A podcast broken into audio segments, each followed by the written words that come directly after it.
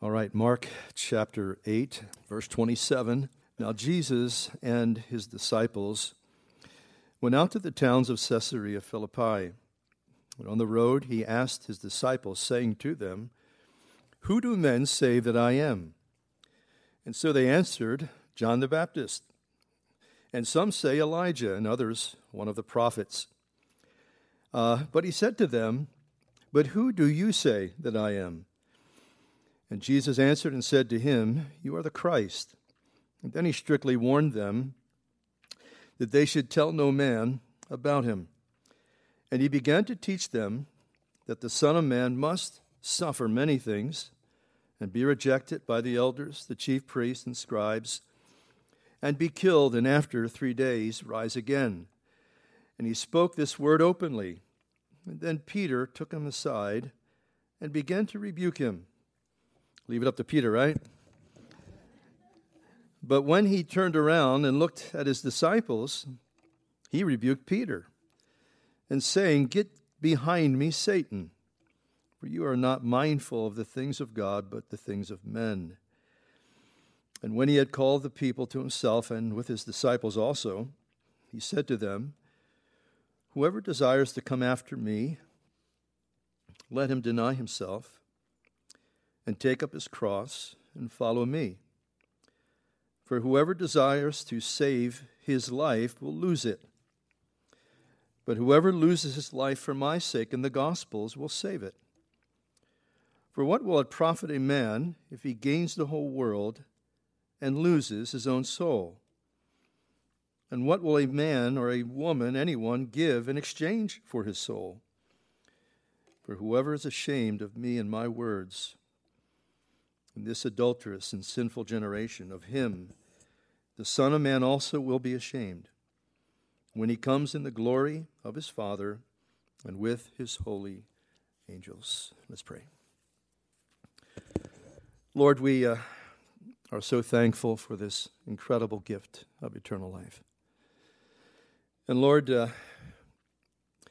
you often challenge us as we find you challenging the disciples, Lord, in this particular story. And I pray that, Father, that we would not allow our fears, our pride, and anything else to keep us, Lord, from serving you and committing the fullness of our life to you. Lord, it seems to be you're always challenging us, Lord, to have more of our heart.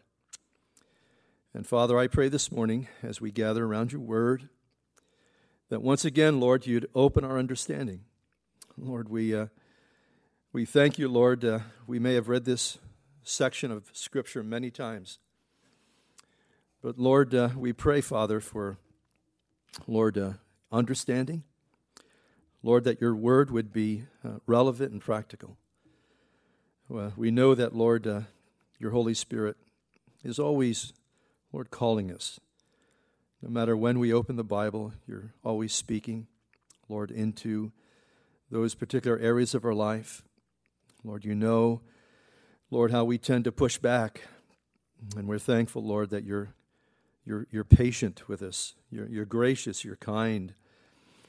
And yet, Lord, you're always calling us to higher ground. And so I pray for those that are here, Lord, uh, that we would have open and receptive hearts Lord, we thank you that um, as we receive, Lord, uh, your truth into our lives, Lord, the, um, the impact that uh, it can, Lord, bring into our lives is, is incredible, tremendous, can change the, uh, the entire direction, the present direction of our lives. And Lord, perhaps uh, there may be some that are here today that need that. So, Lord, we love you, we praise you, we thank you. Uh, we commit this time to you in Jesus' precious name. Amen. Uh, we call our message this morning uh, cross training. We all kind of know what that means uh, when it comes to the gym. You know, different kind of sports, whether uh, you know you uh, are a jogger or you're the kind of person that you're in the gym working out all the time. And I've tried that; it just doesn't work for me. And but I like mountain biking and uh, I love to get on my bike and you know knock off about 10 miles or more. Um, You know, I have hand weights and all that sort of thing. And, and cross training means, you know, basically all these different areas that you you know of your life and your body that you're training. But there's a cross training also too that the Lord brings us into. Uh, if we're going to be His followers, there's always some degree, some level of training that He is bringing, you know, into our life and into our particular situation. Now, as we look at the disciples at this point, this is a this is a turning point uh, in the lives of the disciples. Uh, Jesus here now is beginning to speak about the cross. Up until this point, there's not been a whole lot about the cross. Uh, to them, in their thinking, the cross was really an instrument. It was, it was basically the cross was the performance of capital punishment. So it's kind of an instrument of death. So when Jesus begins to speak about this, uh, that's how they relate that. But also to another thing we find here, Jesus is speaking, uh, you know, basically how that the cross is to be applied in our lives in a personal kind of a way. I don't know how many times that you've uh, read through this section or the Gospels that speak about the cross and, and the purpose of it, the design of it, uh, that there's a practical you know, outworking of the cross in each one of our lives. That's why Jesus says here, we're to take up the cross. But I think a lot of times when it comes to that, when we're not really sure exactly, you know, what is it that Jesus means when he says, take up your cross? Because I think a lot of times we think it's this, that, or the other thing.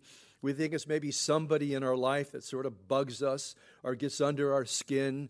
Uh, oh, that person, man, they're, you know, they're really the cross. They're my cross kind of a thing. You know, we may have somebody, a loved one in our life. You know, we're praying for them. We're concerned for them. Their life may be a mess. Um, and uh, and we're, we're, we're just so, you know, concerned and praying for them all the time that, um, you know, we think that there are cross. But the fact of the matter, it is none of those particular things. Uh, Isaiah prophesies about Christ that he would set his face as a flint. In other words, he had such a passion um, that, that was driving him, and particularly it comes out at this point. I would imagine there was such an incredible turning point uh, in Jesus uh, at this particular time that the disciples, by the way, you know, what's going on with him? You know, the, the, the, the, the tenor of his message is changing. Uh, it seems to be that he's maybe getting a little bit morbid, uh, you know, because, uh, you know, the first half of, at least more than first half of the ministry of Christ and the disciples is very powerful. And uh, uh, there was a tendency, no doubt, for them to want to keep it in that kind of mode. But again, Jesus is focused on Jerusalem, he's focused on the cross, and now he's wanting to prepare them and get them ready. And so this is part of their, part of their particular training. And uh, as we come to verse uh, 27, uh, he's on the road with the disciples. Uh, this is his team, and they're heading now uh, into, or maybe even into, the final year of ministry. So, this preparation is absolutely critical. It's important. And he poses this great, I think, this very important question to them regarding his person. You know, who, he, who is he? Uh, I think that's something that everybody, you know, has to answer eventually. Who is Jesus to you? Is he more than just some historical figure? Um, you know, is he, um, you know, the one that we worship, the one that we adore, the one we can say that we know him? Uh, I, you know, when we say that to people who don't know him, they look at us like we're kind of crazy. What do you mean? Do you know the Lord? You know, kind of a thing. Yeah, yeah.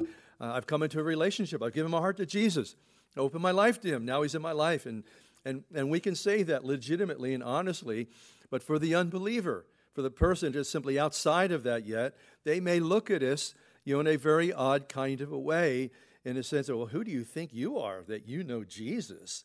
Or that you know God or you have this special relationship with God. But the fact of the matter, because of the cross, He's done that for us. He's brought us into that glorious relationship. So the question here basically, you know, who really is Jesus? Who is He? And He's asking them that question in verse 27 Who do men say that I am? And everybody seems to have an opinion about Jesus. You talk to people, just like they did in that day, you know, it's John the Baptist, uh, you know, uh, arisen from the grave. It's Elijah, you know, the great prophet Elijah with all of his miracles in the Old Testament, or some other particular prophet. And everybody has their particular, you know, opinion about who Jesus is. He's this great teacher. He's a great healer. Uh, he's this moral figure. I mean, even the Muslims recognize him, you know, as one of the great prophets. Um, but really, you know, who do we really, you know, do we really know him? And of course, he says here uh, at the, at, in verse 29, Who do you say? Yeah, that's what the crowds are saying. That's, that's what everybody's saying here. But who is it that you say, you know, that I am? And, and I like Peter because, you know, he's always the first guy to speak. You know, tends to get his foot in his mouth a lot. And, uh, but, you know, he's just saying what everybody else thinks. That, that, that's Peter. Um, and he just blurts it out, you know. You're the Christ. You're, you're the Son, you know, of the living God. You're our Redeemer. Uh, you know, when it comes to recognizing who Jesus is in that kind of a way, that's a spiritual revelation. Do you know nobody can really know Christ outside of Him revealing Himself to us? The Bible teaches that. That's why, you know, we witness to people, and we're supposed to do that. And I remember, you know, uh, Margie and I got saved, and uh, we were really concerned for our family. You know, both of us grew up in Catholic families, and, and she had a very large family. You know, she was one of 10. Uh, but I was concerned for my family. My family was a smaller family, very, very, very dysfunctional. And we were concerned. We wanted to go home. Uh, we wanted to just witness because, you know, when, when, when the Lord comes into your life, it's like all the lights come on, okay? Uh, everything just, you know, changes from the inside. It's not that I signed my, oh, I joined that church, I signed my name kind of a thing. You may, you may do that, but it's so much more than that.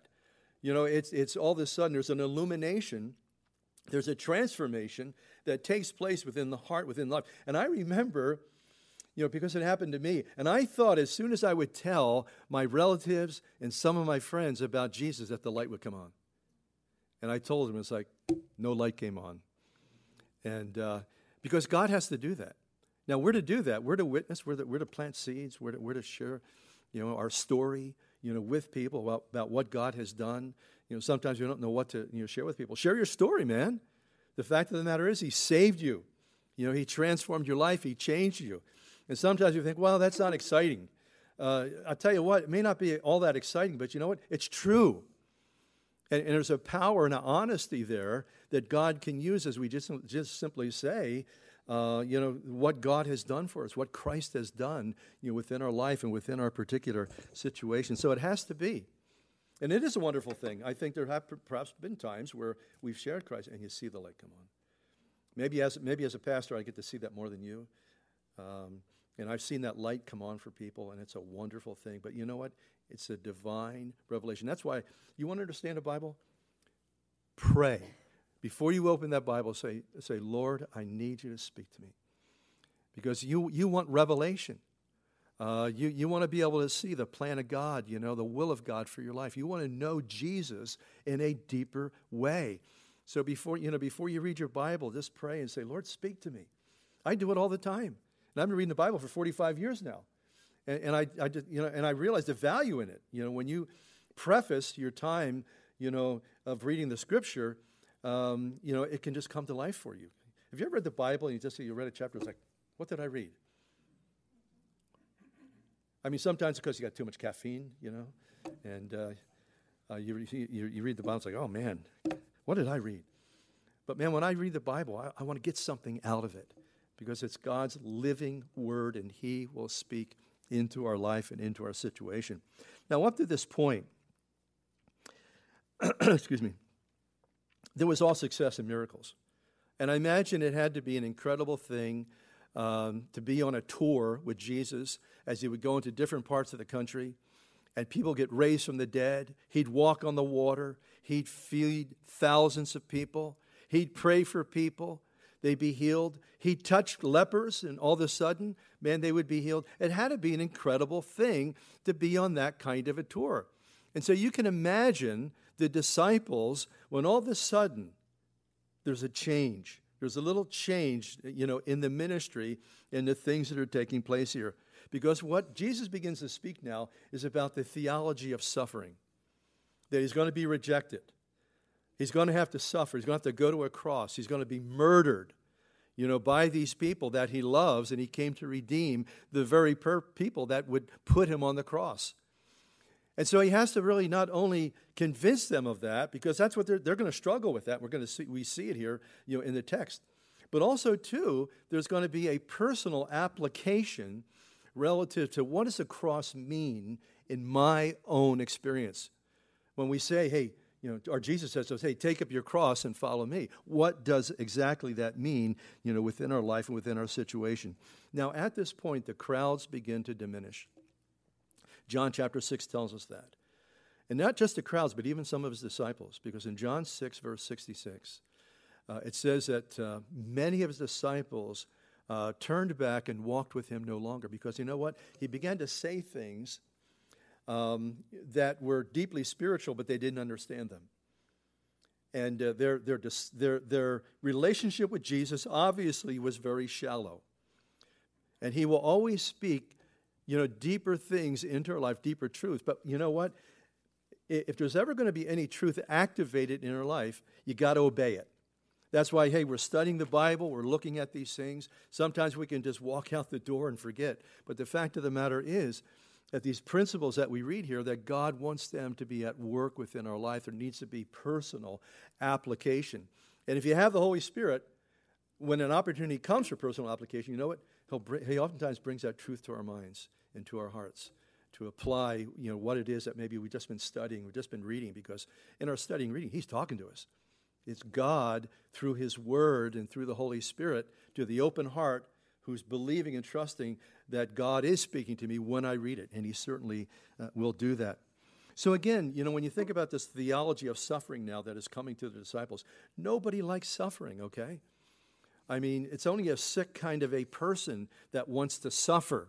Uh, I think that means that something's wrong with us. But you know, when you think about life, life oftentimes, you know, there could, you know, it's, it's something you can't avoid. Uh, I was thinking about it. You, when you come into this world and you leave a, a, warm womb, and all of a sudden you hit a cold world, uh, and the first thing you do is you get a smack on the butt, and you're crying. And uh, that's how we come into the world. We often come into the world crying, and we leave the world weeping. Uh, there's a certain amount of suffering that we will never be able to avoid. And yet, God has said, I will be with you in it. I will help you. I will be your buffer. I will be your shock absorber uh, when it comes to those kinds of things. Not that, you know, I, th- well, yeah, I think uh, oftentimes we feel, well, I'm a Christian. Should I get a pass on that? No, there's a lot of things that God will use in our life because we do know Him, and He wants us to be able to relate. He wants us to be able to relate to other people that are going through all kinds of suffering and challenges and difficulties in their life, and we can relate to them and tell them, hey, you know what? Look what God did for me. I mean, when you think about relatability, that's an important factor, isn't it? That's why God came in the person of Christ, went to a cross, you know, lived the perfect life, suffered a horrible death, so that he could relate to us. You know, no one can ever really say, you know, God can't relate to me. That's why Christ came. He came so that he can relate perfectly, practically, in a personal kind of a way. There isn't one, that's why it says in, in Hebrews, in all points, in every possible way, he was tempted and, and, and basically navigated through all the things that you and I have to navigate through. There isn't one temptation that was not thrown at him that you and I have to face today. That's why Jesus, that's why the Bible tells us that he can relate to us. That's why we talk to him. That's why we pray. He understands us. No, no matter what your struggle is, uh, no matter what your failure is, no matter what it is uh, in your life, you can talk to Jesus about it. And we need to do that. We need to do that. We need to be able to cast our burden, the Bible says, you know, upon the Lord. There's, there's, there's heavy things in life. And, and the promise is, you know, he says to us, I'll do the heavy lifting. But you know what? You got to give it to me. And so as we, as we in prayer, you know, give it over to the Lord, he intervenes and he wonderfully, um, he wonderfully works. Uh, now, as we come to verse 32, uh, we see Peter's reaction you know, to what, you know, to Jesus and what Jesus says that he's going to suffer, he's going to die. Uh, and, and, because, you know, what, what Peter's looking at all of a sudden, man, you know, Jesus' star just fell. What are you talking about, man? You raised people from the dead. You know, how can, you know, how could anybody hurt you or kill you? And of course, you know, he was going to allow that to happen. That was fulfilling prophecy and fulfilling the purpose of redemption. That had to happen. But again, Peter well intentioned, he did not fully understand you know this whole theology of suffering and this whole challenge in the cross and, and, and, you know what the lord was trying to do here you see the thing about human love is you know what it's weak it's vulnerable and it's undiscerning You know, sometimes in our human love, you want to help somebody. And uh, I think we need to be discerning about that. I think we need to be very careful, you know, a- about that. Um, you know, the Lord allows us to go through all kinds of challenges, you know, that, that toughen us up. Uh, I think as parents today, you know, like Peter, uh, we want to, you know, we, Peter's wanting to protect Jesus. That's what it is. Jesus, Peter wants to protect Jesus, you know, from from harm, from suffering, and that sort of thing. And that, that's very uh, noble of Peter. But Peter, again, he still doesn't understand that this has to take place. Uh, this is part of, you know, the overall plan of God. And I think sometimes as parents, and particularly, you know, in, in our culture, in, in our the societal mindset of parenting, you know, we want to protect our kids from everything. And, you know, the fact of the matter is we can't. We can't. Um, I, I, think what, what's happened sometimes is uh, we can create such a softness, uh, you know, for our children, trying to protect them from everything. It almost creates an effeminacy that takes place. Um, you know, there are certain things that, you know, that as a man and as a woman, you know what, you got to go through. You just got to go through in life. And the fact of the matter is, as parents, we can't protect we can't protect our kids from all that kind of stuff. Uh, we just have to let them go through things and pray that they would learn how to, you know, just trust God. Not that we don't love them, not that we don't care about them, not that we can't be there for a shoulder to cry on them, but we have to be very careful that we don't try to insulate them and even isolate them from all the challenges, you know, that are out there in our world and in our society. Uh, that's what this safe place is about in college, okay? Like if you don't like something that you hear, you go run to your little safe place. Um, what's happening? You know, what's, what's going on, you know, in our society and in our culture? Uh, somebody says something that offends me, so, ah, you know, I'm going to go running to my little safe place. Somebody said something that's offensive. And, uh, you know, uh, it'd be nice to have a right not to be offended, but we don't have that right. That's one of the big issues, I guess, going on out there in our culture, in our society. Now, Peter says in verse 32, he takes Jesus aside and begins to rebuke him. Only Peter, right? I mean, he's, he's, he's, he's kind of a bold guy. And, uh, and he's going to straighten Jesus out uh, regarding, you know, Jesus, you got something off here. You got something really off here. And of course, Jesus Christ is so often the most un- misunderstood individual. That's why sometimes you will do something because Christ has led you to do it and you're misunderstood. And sometimes you know what? You can't explain your way out of it. And God allows you to be misunderstood because He wants you to trust Him. If He's led you to do something, you're doing His will. Don't expect the world to pat you on the back. Don't expect the world to, you know, to praise you or to thank you. Oftentimes we're at odds. We can be at odds when we're in the will of God uh, and wanting to communicate, you know, the love of God, the truth of God to our culture. Uh, that's why we find so often, you know, everything in the world is tolerated in our culture who, who, who claims to be so tolerant, but when it comes to speaking the truth of Christ, uh, that's a whole nother ball of wax. That's a whole nother situation. Um, we don't get that. Uh, we don't get that pass uh, like everyone else seems to get that pass uh, regarding those matters. Matthew chapter 16 fills in the blanks here. In the, in the Markan um, account here, that um, we, don't, we don't get you know, all the details uh, about that, but when we go over to Matthew chapter 16, we get some further details that sort of fill in the blank. Um, and here's what Peter says to Jesus He says, Far be it from you, Lord. In other words, far be it. In other words, I'm going to protect you. And we know Peter was a brave guy, okay?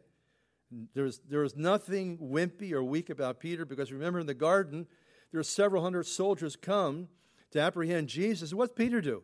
He pulls out his sword and he starts swinging. And we know the story, right? Malchus, he takes Malchus' ear off. I think he wanted to just sort of take that guy right down the middle. I think that's the kind of guy Peter was. Uh, I think he just take that sword and I'm going to split this guy in two. And I think there might have been an angel there that sort of tapped the, the, the, the, uh, the sword over just a little bit so the guy just lost an ear. And, uh, and we know the story too. The Lord reaches down and picks up the ear. Isn't that great? He reaches down and picks up the guy's ear, and the guy, ah! And just puts his little ear back, you know, just a little, you know, just a little uh, break in there between this whole, you know, uh, situation of Jesus being apprehended and hauled off, you know, to jail, so to speak. He just picks this guy's ear up, and it's just the grace, you know, the grace of the Lord in the midst of you know this fight that, that began to take place. So again, Peter, he was a brave guy, and so he's saying here to Jesus, "Far be it from you, Lord. Lord, I'm not going to allow you to suffer. Well intentioned, but very misdirected. If you would put that in the Greek, it would sound more like this Lord, pity yourself. And little did Peter realize that in his sympathy, that he was really in sympathy with the devil. That's why Jesus said to him, and I imagine that must have shocked him. And, and again, here's Jesus. He's, Jesus is always, what he always does is perfect love. Even though it may not look like it. He says to Peter, Peter, get behind me, Satan. Because you, you, you savor the things of man and of flesh and not the things of God. Because, see, Peter did not realize this was the course that Jesus had to take.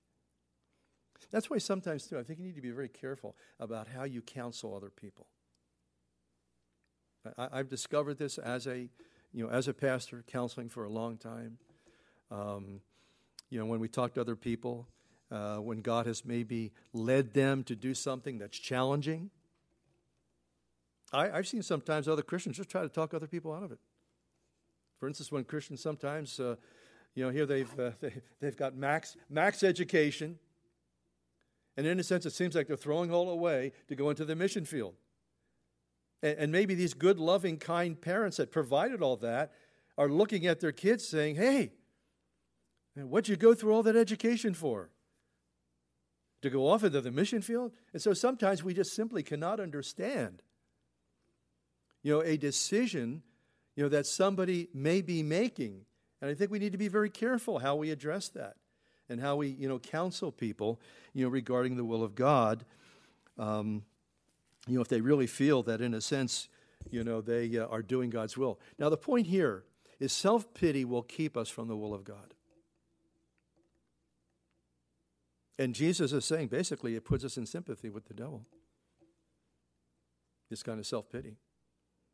And I've seen sometimes what self pity can, can do to people. You know, when we have a pity party, we like to invite people, right? Okay, hey, come to my pity party, you know, make me, oh, let me cry on your shoulder, kind of a thing. And there's nothing wrong with being empathetic. There's a, there's a time that we can be empathetic, okay?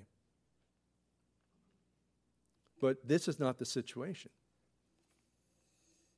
And self pity, and every one of us are very capable, and, and, and at times, you know, we've had our pity parties.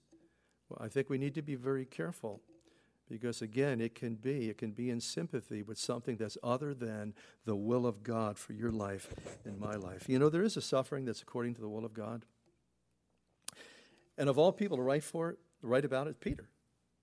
Peter the very one here in this instance is trying to talk jesus out of the very purpose for which he came because there was suffering involved. There was a challenge involved. There was difficulty involved. There was adversity involved and we don't like those kind of things I mean, who likes adversity? Who likes suffering? Nobody likes those kind of things.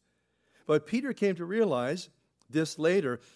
And of all people to write, look what he writes over in 1 Peter chapter 4. You don't have to turn there if you don't want. You just might want to write down the reference. But in 1 Peter chapter 4, verses 1 and 2, Peter, the apostle, the one who tries to talk Jesus out of suffering, says this. He says, Therefore, since Christ suffered for us in the flesh, Arm yourselves also with the same mind, same kind of thinking. For he who has suffered in the flesh has ceased from sin. And I've seen this.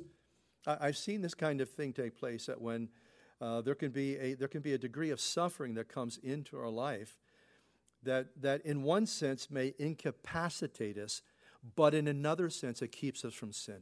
I've seen it. It's a little bit hard to explain, put into words, but I've seen this testimony from different people that have been that have suffered greatly. Um, that they said without their suffering, their life would be so different. Uh, there's a there's a brother in this church, And uh, he has suffered. I've known him for a long, long time. Uh, and he has suffered in these last 25 years in a very profound kind of way.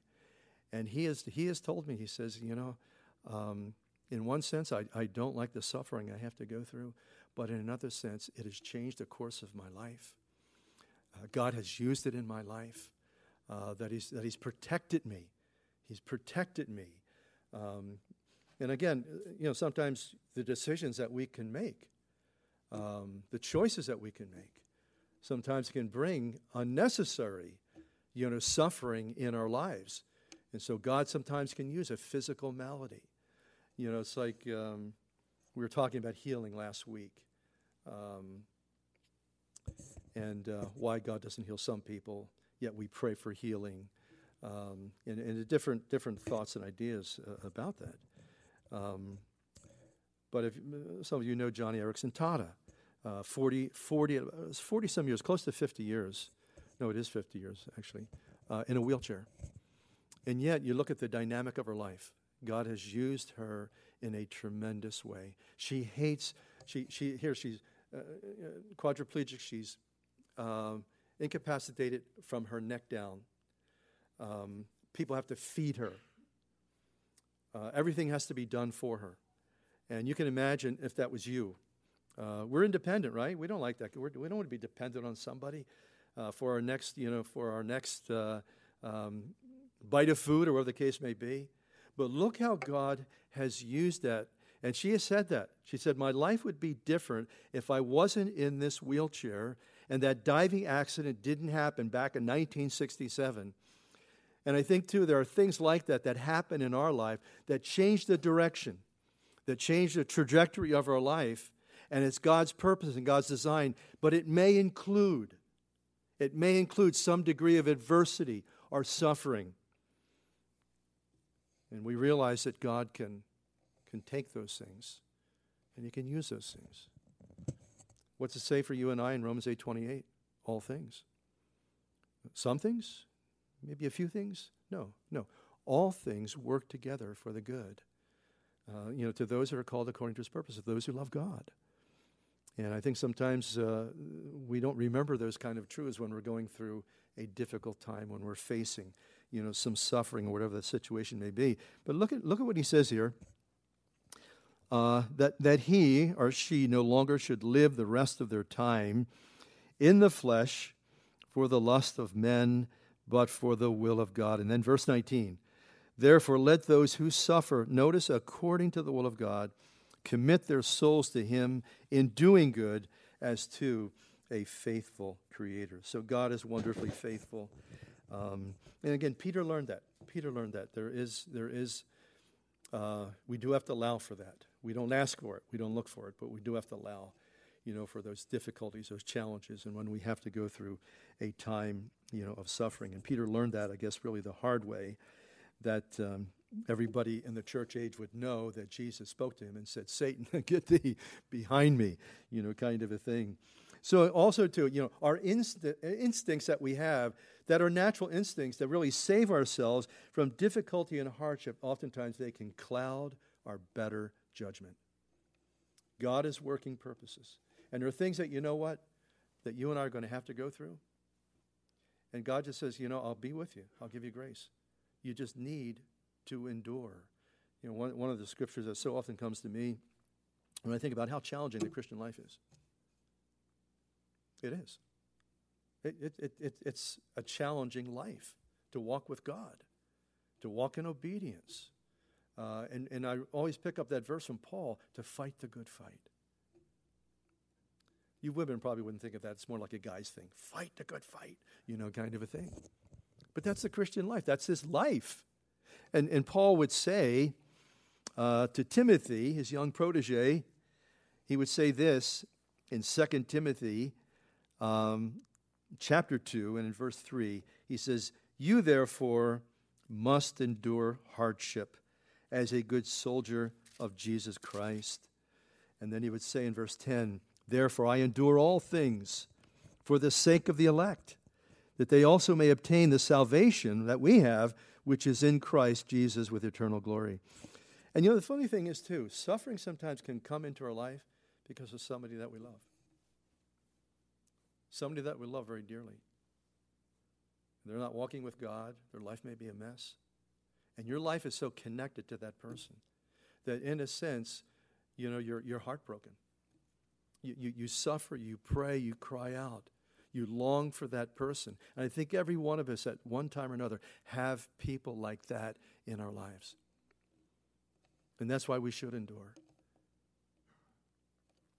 Because the impact of your life and your prayers, even though it's difficult, it's challenging. That's why, you know, sometimes in this, in this culture and society, um, when people are done with a relationship, it's like, you know, throw away. Leave me alone. Get out of my life. Let, let, let me forget you. And we see that kind, of, that kind of attitude, you know, out there in our culture. And anybody, any human being is capable of that. But I'll tell you what, when you care about people, when you love people, it can tear your heart out. I, I think sometimes the suffering that we can have related to relationships and other people sometimes is far greater than the physic, any kind of physical suffering that we can go through.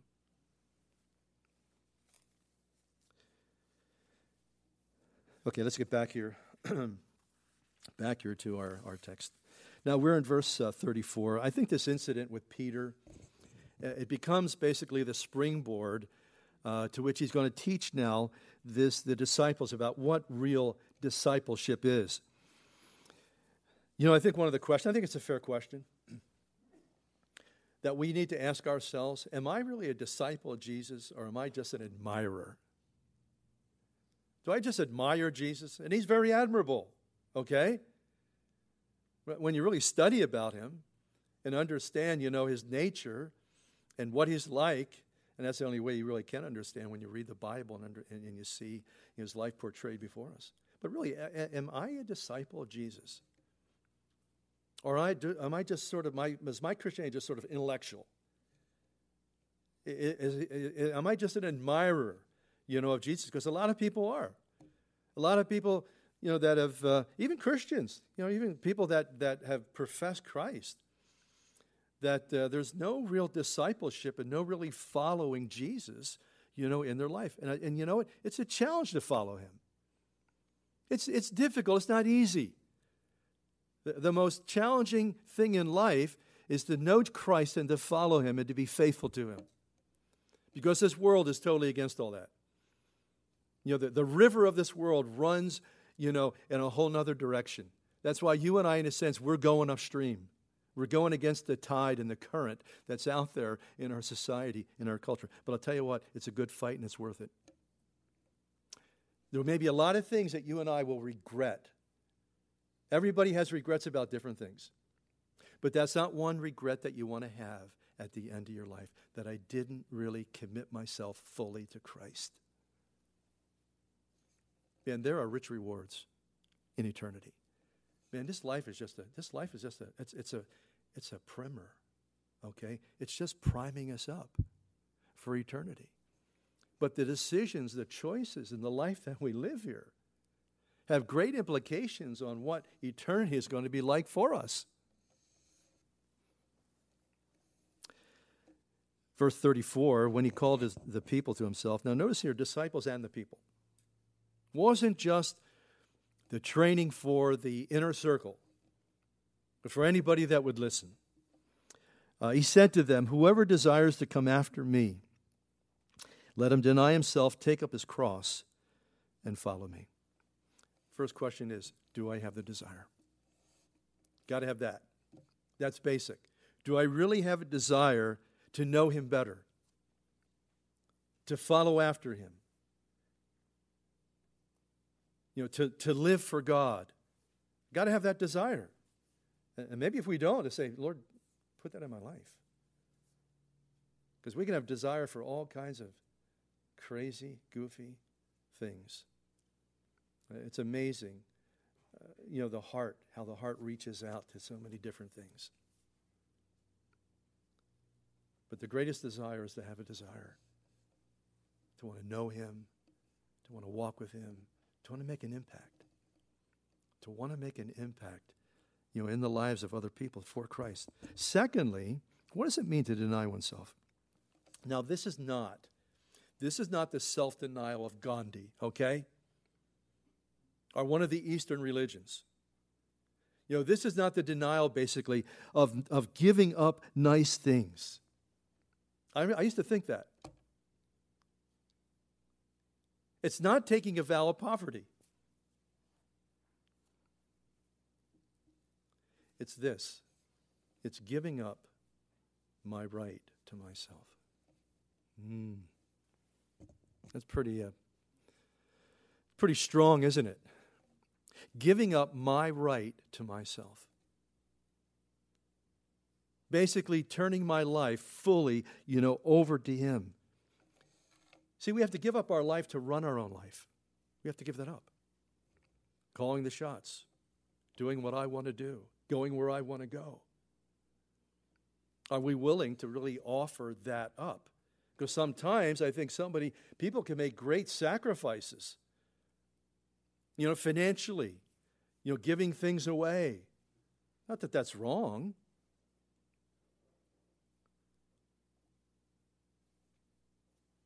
But I can do those things at the same time, too. I'm holding back from giving up my right to myself. And you see, as Americans, that's huge with us because we got our Bill of Rights.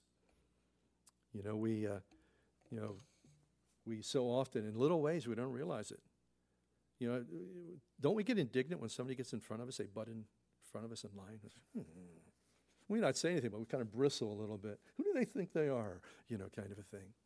Or when somebody just cuts us off on the car, and um, you we can be very, you know, can be very indignant about what our rights are. You know, Margie and I were in uh, Plaza, going to Trader Joe's here uh, a couple weeks ago, and and we're just, it was a day off, and man, we're just relaxed and kind of driving in a pokey kind of way, you know, type of thing. And, you know, we're talking back and forth, and, um, and we're just we're not even doing five miles an hour, you know, kind of pulling up to a stop sign. And I got to this stop sign a little bit before the lady on the other side.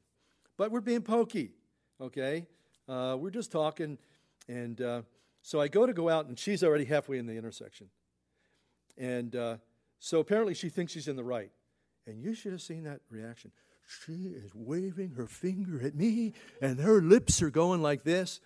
And, and Margie and I were cracking up. We're laughing. I'm thinking, man, I wouldn't want to be married to that woman. I'll tell you that right now.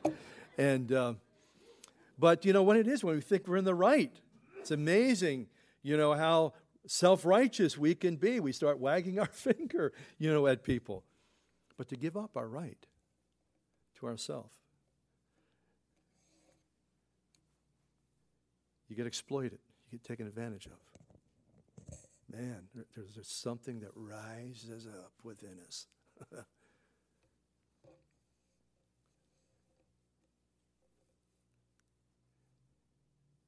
and when we do that, when, when we give up our right to ourselves, the world may say, well, you know, people, yeah, yeah, you look, look at you. People are walking all over you, kind of a thing.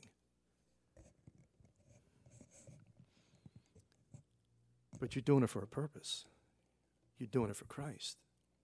You're doing it to glorify Him. We know internally how we want to, what we want to say, or how we, you know, and we do. A lot of times, you know, maybe before Christ we just couldn't help it; it just came out, you know, kind of a thing. But now that we know Christ, We've got more control, but there's that inner reaction, right? There's that inner kind of thing that rises up within you. I want to give them a piece of my mind, kind of a thing, you know. And to die to that. that Christ would be glorified, that Christ would be magnified, and he would be honored. You know, Paul says this over in 1 Corinthians chapter 6. You don't have to turn there if you don't want, but it's uh, 1 Corinthians 6, 19 and 20. Listen to Paul. He says, Do you not know that your body is the temple of the Holy Spirit who is in you, whom you have from God? And you are not your own, for you were bought at a price. Therefore, glorify God in your body and in your spirit, which are God's. I think a lot of times when we come to Christ, because we're drawn, you know, by His Spirit, He's wonderful, He's lovely. He's so, he's so, it's, a, you know, when you get exposed to Jesus, He's so magnetic. But a lot of times when we come and all of a sudden Our faith is being challenged. There's adversity and struggle. And I didn't sign up for this. You did sign up for that. You just didn't read the small print. Because what we did is when we came to Jesus, we said, Jesus, remember, remember how crazy you were when you came to Jesus? I'll die for you, Jesus. Lord, whatever you want, wherever you want me to go. Remember how crazy you were? Or was that just me? Oh, I know you were like that too in the beginning. You know, because he came into your heart, he came into your life. It was so wonderful, wasn't it? So fresh, so exciting. We forget, though. We signed over our life to Christ. We said, Lord, I'm giving the ownership of my life to you. We forget that. I, I forget that as well at times. And then we kind of go off doing what we want to do. But we have to give up our right to running our own life. And, and that's what gets us in trouble. That's what always gets the believer in trouble when we start, you know, get, we, get this, we want to get back the steering wheel. We want to take over, we want control. And it just simply doesn't work for you and I because we're the, child, we're the children of God. the other thing, too, about the cross is you know what? It, it, it reveals things about us. It can humiliate us. Uh, the thing it says in uh, Hebrews chapter 12, I think verse maybe 2 or 3, something like that, uh, it says about Christ on the cross, it says, uh, um, For the joy set before him, he endured the cross, despising the shame. And you and I as well, when it comes to identifying with Jesus Christ. We oftentimes get humiliated, we get rejected. People don't understand their need for Christ. You can lose a friendship. Can lose a, a, a, an important relationship in your life. People have lost jobs. There's people right now in the third world, they, their houses have been burned down. Their daughters have been taken into sexual slavery because they're Christians, but they're living in that part of the world. You know, see, there, there's all kinds of challenges and you know to identify with Jesus Christ. And that's why it is important that we communicate that to our surrounding culture because that's the only thing that's going to save them is a relationship with Christ. And yet it's a challenge to us. We want to be accepted by people. We want people to hear our message and love us. And some people will, but most people won't.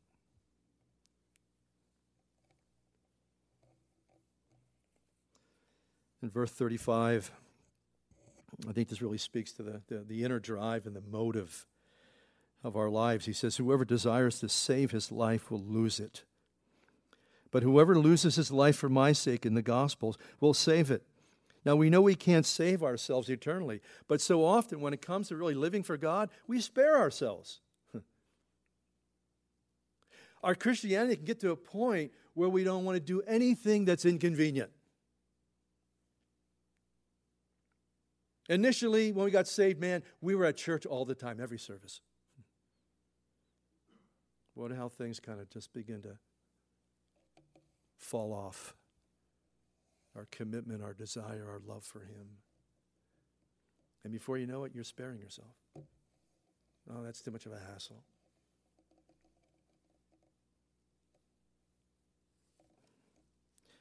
Uh, Ray Stedman is an author that I appreciate.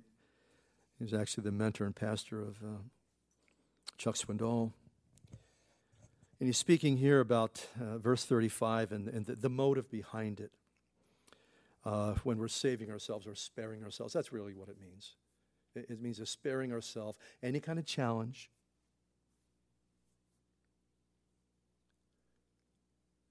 to be put out he says, regarding uh, Mark 8:35, um, that is motive, motive enough, certainly. Who is not interested in saving his life? That is making it worthwhile, making it complete, full, rich, worth living. We all want that. Deep down within us, every one of us has a hunger for life and a desire to find it uh, to the full extent of what it was designed to be. And this is what Jesus is talking about. If this is what you want, he says, I'll tell you how to acquire it. There are two attitudes to life which are possible, and you can only have one or the other. One is to save your life now, to hoard it, to clutch it, to cling to it, to grasp it, to try to get hold of it for yourself, take care of it for yourself, trust yourself, and see that in every situation, your first and your major concern is what's in it for me. That is one way to live, and millions are living that way today. All of us, at one time or another, do this. But here's the other attitude lose it, fling it away, disregard what advantage there may be for you in a situation, and move out in dependence upon God. Uh, careless of what may happen to you Paul says, I count not my life dear to myself. Abraham obeyed God. He went out on a march without a map into a place he didn't know where he was going, apparently careless of what would happen to him, and his neighbors reproached him. They rebuked him for not caring about himself. And this is to be the way of life, Jesus says. Trust God, obey Him, and put the responsibility for what happens on His shoulders.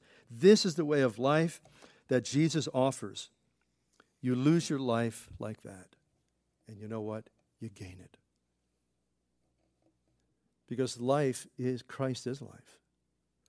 All the other things that we get caught up in sometimes can be more distractions than anything. And, and he leads us the way of the cross, which, which may mean death to something. And there's been a number of things that have been my desire and something I wanted to do.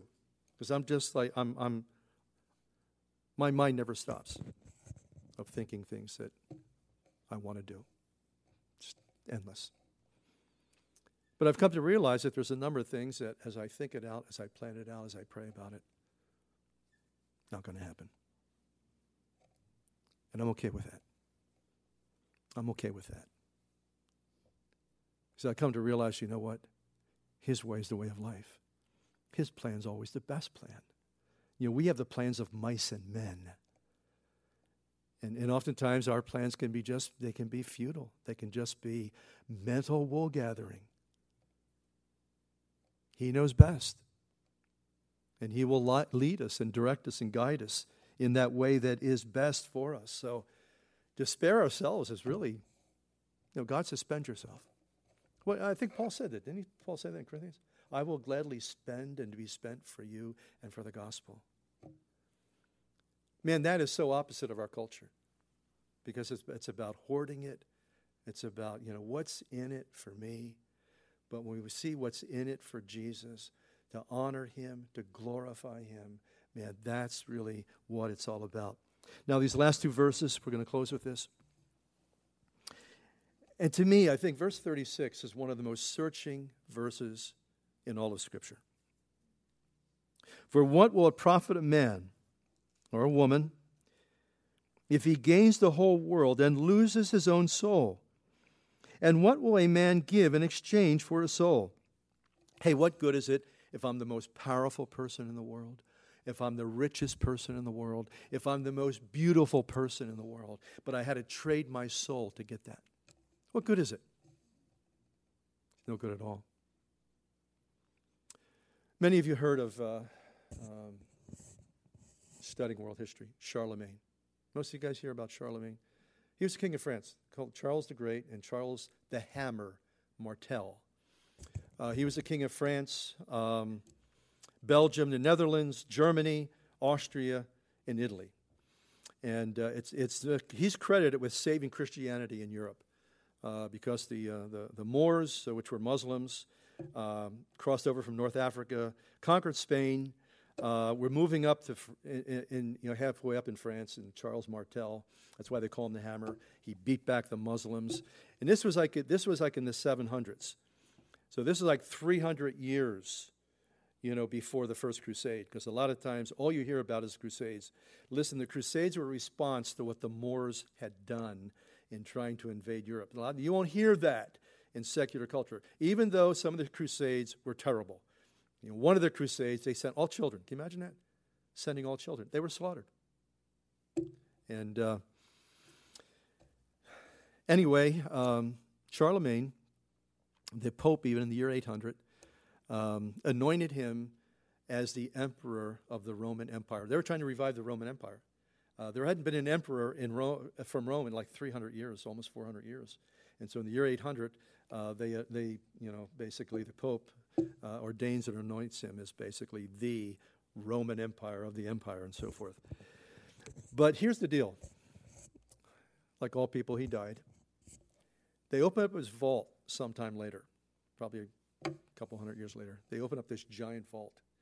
And there is Charlemagne sitting on his throne. Sitting on his throne with his kingly attire, with his, with his crown on, but he has a Bible in his lap. And his bony finger is pointed to verse 36. What will it profit a man if he gains the whole world and loses his own soul? What will a person give in exchange for that? I remember a story of reading, uh, reading a story of a man who was a wealthy man and on his deathbed, he said, For just a little bit more time, I would give my full inheritance. I'd give everything for just a little more time.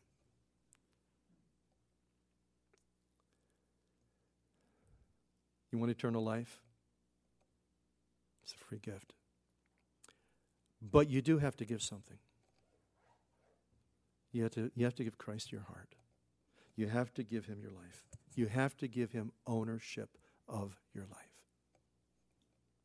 He calls us to that kind of commitment. As we close in prayer, if you want to give him full ownership or ownership of your life, I'd like you to stand because I want to pray for you.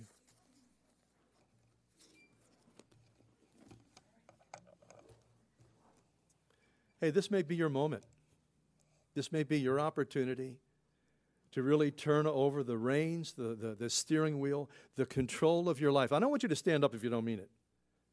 But if you really mean that, because that, that could, whether it's initially, you know, whether it's, you know, just a recommitment of my life to say, Lord, I want to give to you complete ownership of my life because I'll tell you what, this is the most important and the safest decision that you and I will ever make.